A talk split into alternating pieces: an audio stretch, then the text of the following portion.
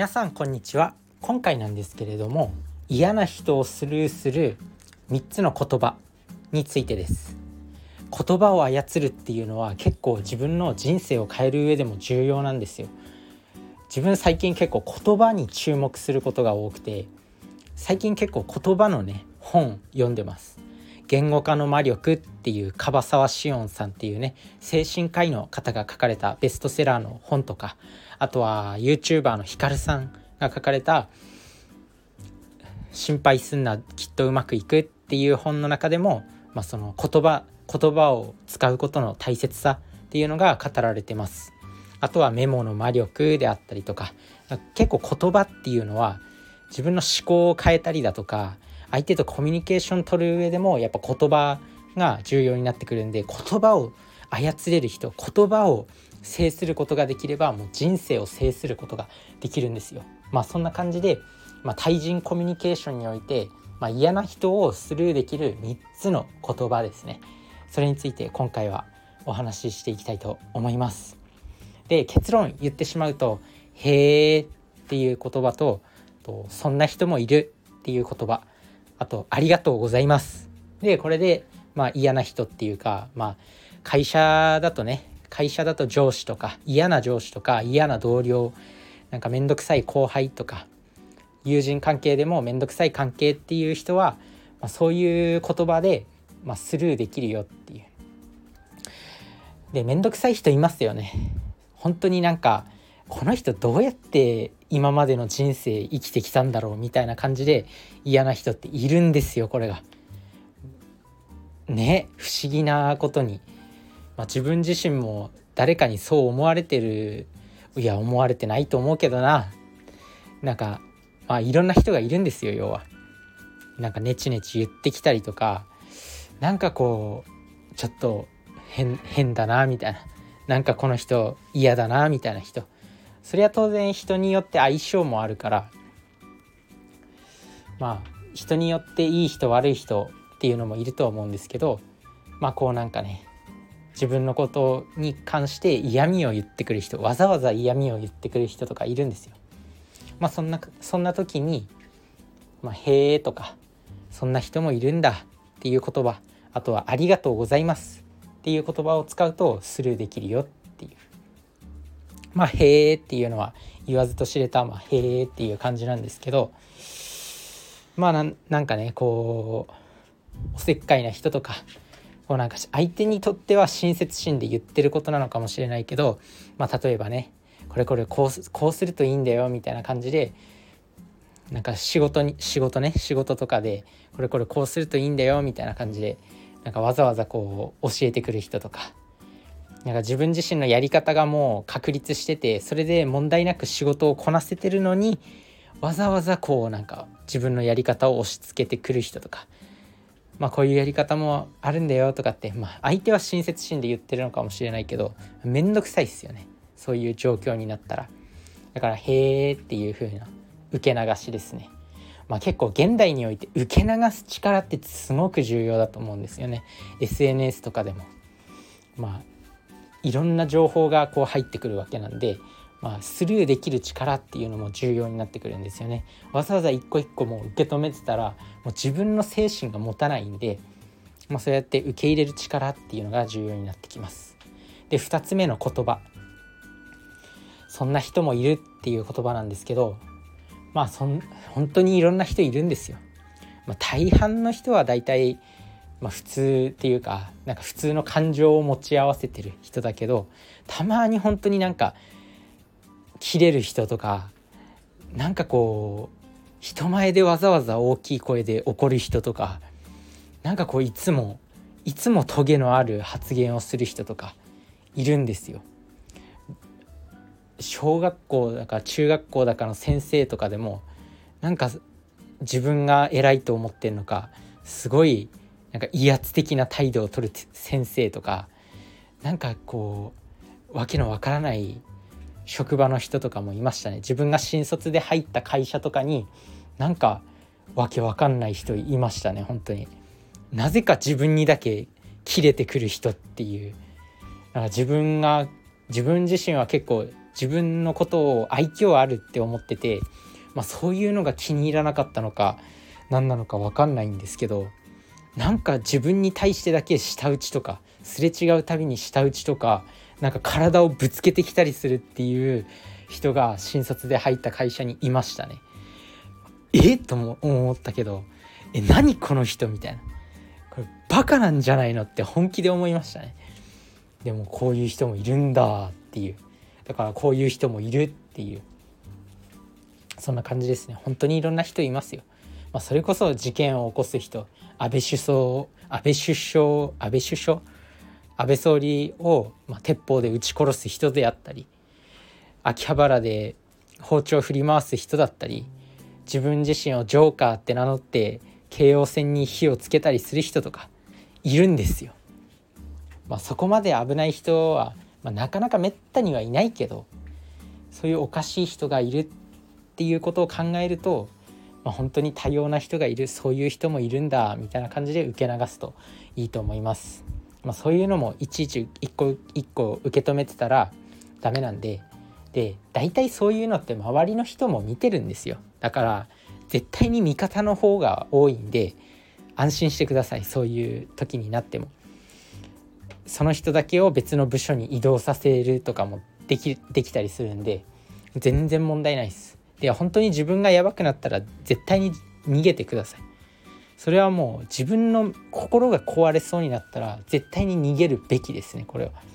もう心が壊れてしまったら残りの人生台無しになってしまうんでそんなね仕事だよ。そんなクソみたいな仕事なんかブルシットジョブみたいな感じでクソクソどうでもいい仕事。で人生台無しにするぐらいなら、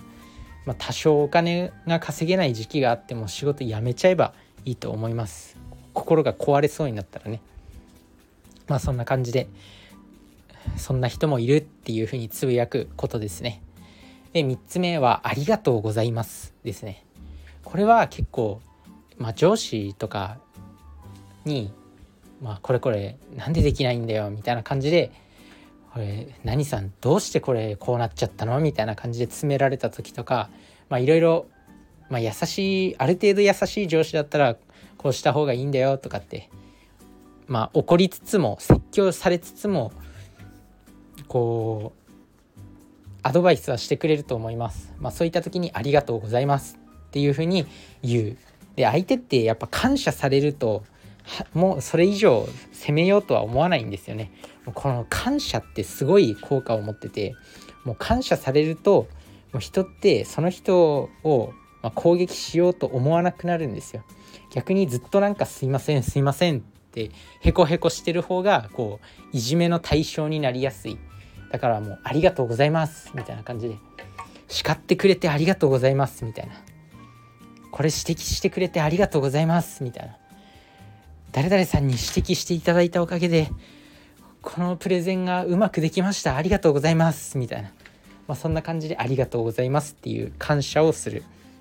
自分自身は逆に仕事でミスった時にもなんかありがとうございますを多用しすぎてそれありがとうございますじゃねえだろ。みたいな感じで怒られた怒られたっていうかちょっと注意されたっていうかなんかそれそれありがとうございますじゃねえだろ。みたいな感じでなんかこう愛のあるけなされ方をしたというかだから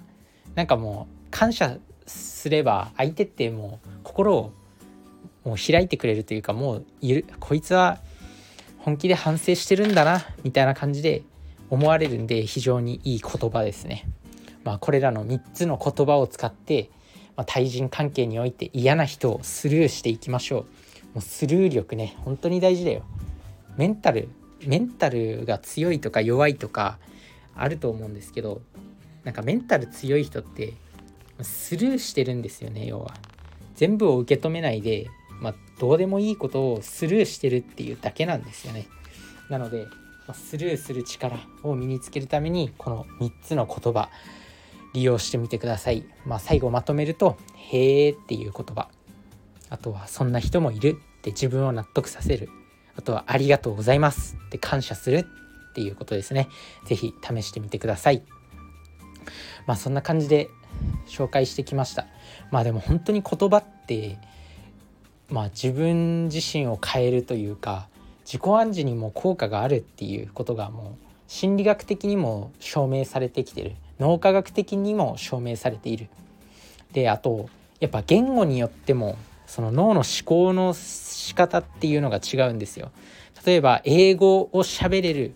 英語圏の人とあと日本語日本語の人たちの考え方って違うじゃないですか。ちょっとね、まあ、人間である以上ある程度根本的なところは一緒なんだけどちょっとこう欧米の方がなんかこう積極的であったり自分自身の意見をしっかりと言うっていうことであったりとか、まあ、そんな感じで使う言語によっても多分ねやっぱ言語によって表現できる言葉の数とかも違ったりするからそういうのが思考に関わってきたりするんでしょうね。例えばドイツドイツのねシャーデンフロイデっていう